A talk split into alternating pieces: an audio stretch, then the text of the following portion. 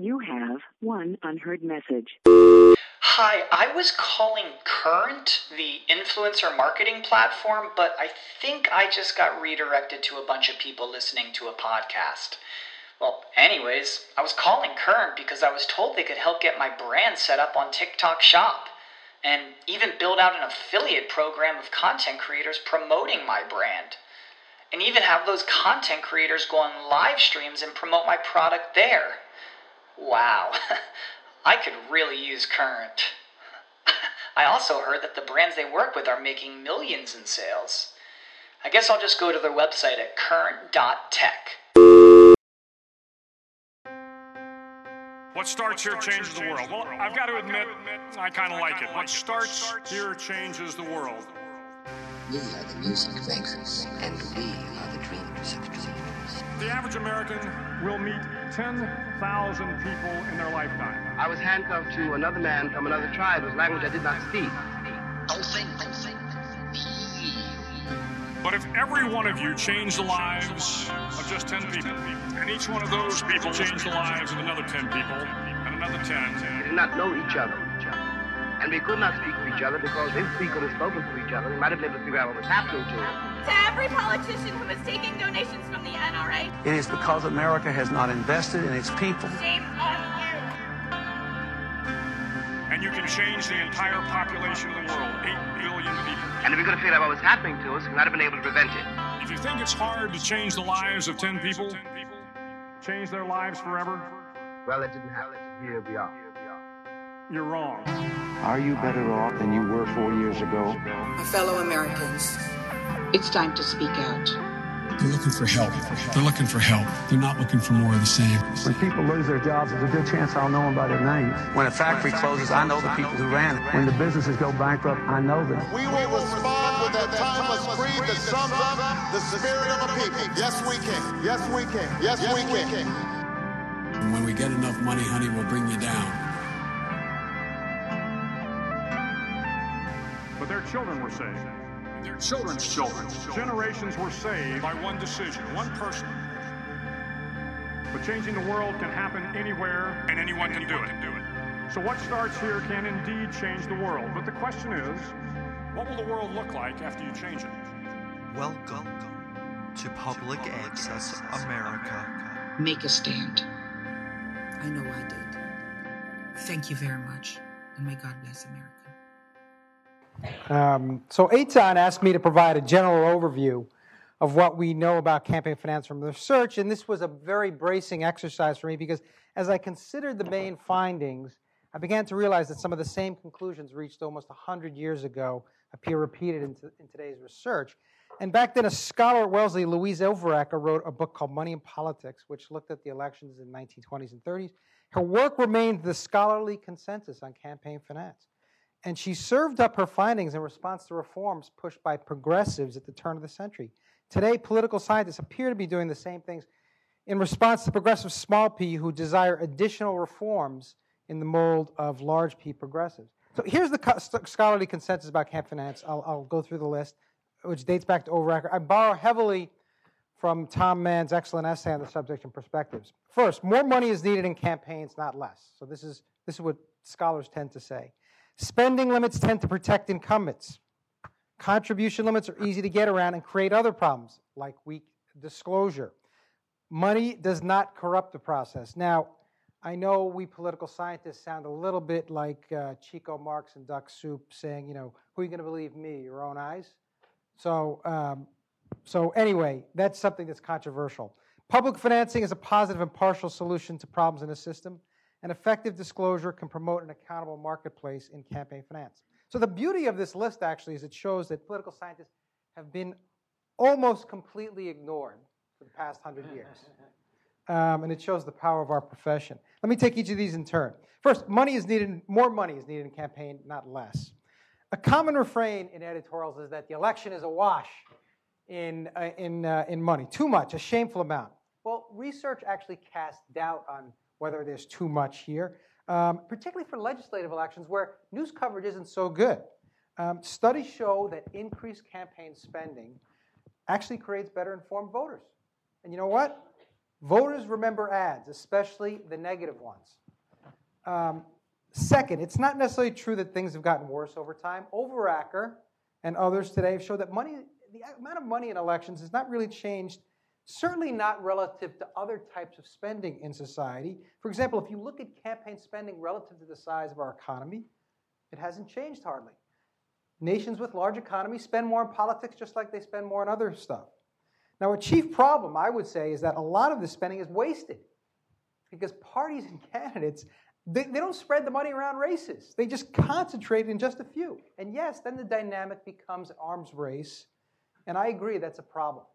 Um, but turning down the spigot is, um, is, is unlikely to prove the situation. It might even make elections worse.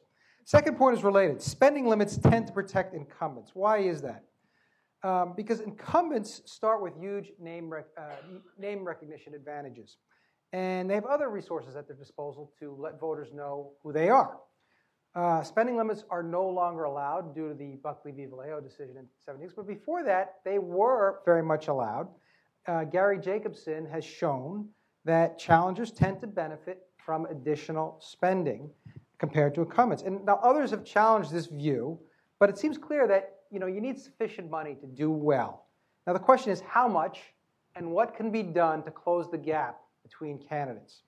And I think the real, another real problem that I'm concerned with here is that the amount of time candidates spend raising money is just unbelievable. It's all out of proportion to how much the value of money is in elections, uh, at least their election. There's a law of diminishing returns. Um, but the candidates are obsessed with developing war chests. Three, contribution limits are easy to get around. I don't need to show much research here. Trevor just talked about it. Heather just talked about it. Um, there was a brief period after the 74 reforms when things actually seemed to work. But you know, before that, when there were spending limits, um, contribution limits, we had independent candidate uh, citizen committees to elect Eisenhower or other politicians. Today, of course, we have leadership PACs, super PACs, every type of PAC, you name it. Um, here's something to think about with contribution limits. Some recent research shows that it might be pushing the parties to polarize.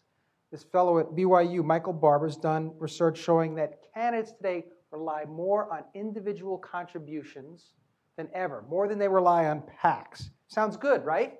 Well, one problem is individual donors are very polarized, okay? PACs are not. So here's the deal with the devil.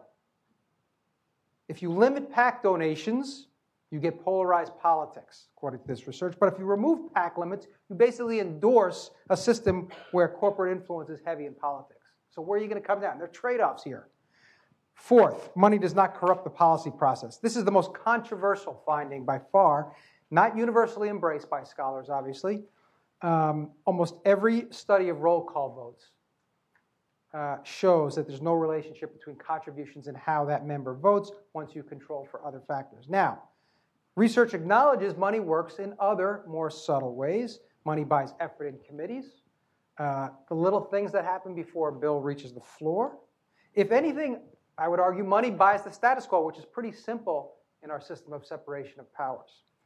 Um, do campaign finance laws matter at all in reducing corruption? I mean, this is this is hard to measure corruption. It really is. David is, has made some heroic efforts at this, but I haven't seen much much effort here, uh, much evidence.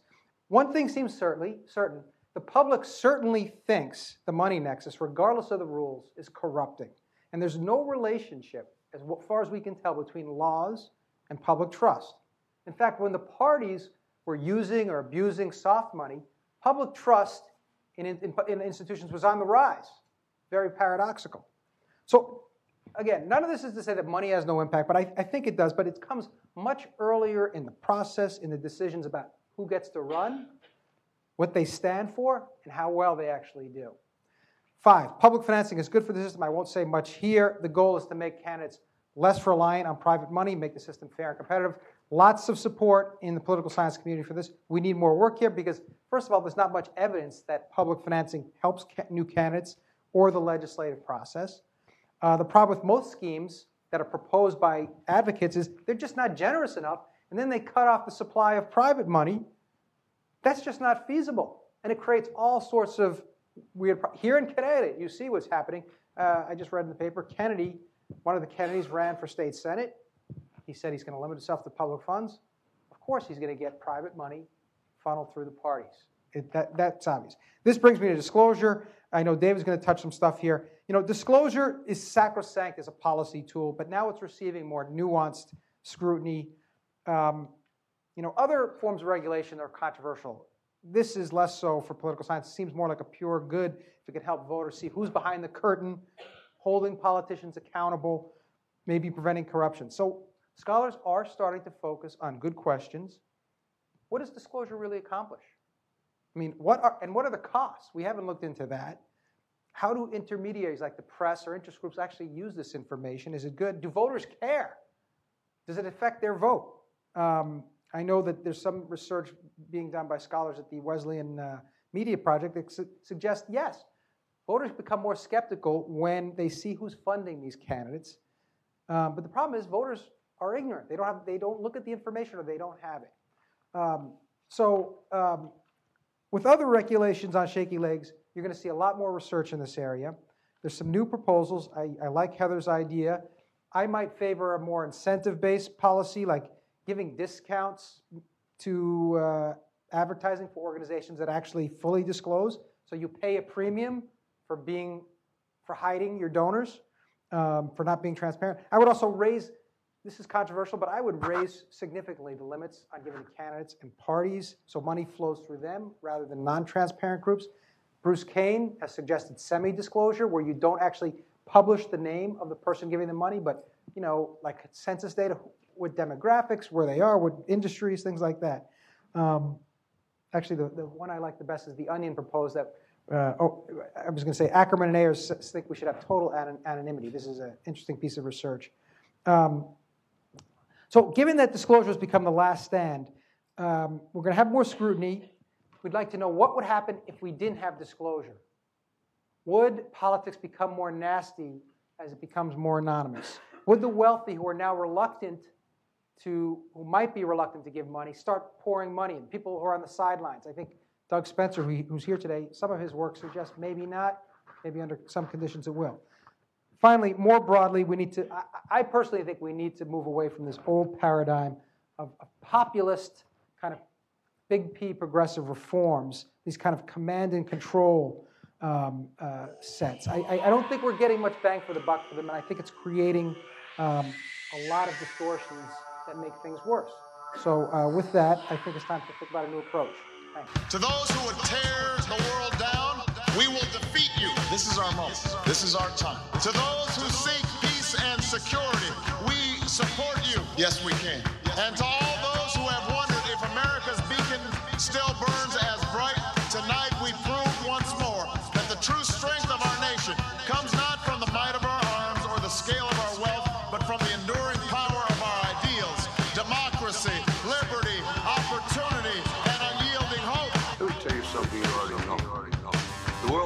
sunshine and rainbow. It's a very mean and nasty place, and I don't care how tough you are, it will beat you to your knees and keep you there permanently if you let it. You, me, or nobody is gonna hit as hard as life. Ask not Yes, we can. what your country can do for you. I have a dream. Ask what you can do for your country. My poor little children. Yes, we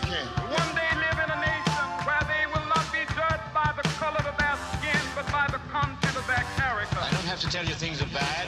Everybody knows things are bad.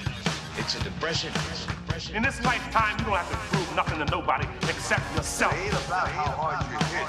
It's about how hard you can get hit and keep moving forward. How much you can take and keep moving forward. That's how winning is done. Welcome to Public Access America. Yes, we can. Now on Instagram and SoundCloud. He wanted to run out of that tunnel for my dad. On Twitter. Prove to everyone Apple Podcasts, the Stitcher Smart Radio app, Potable, and more. Yes, we can. Yes, we can. Public Access America. History in the making. Making history in the making. In the making.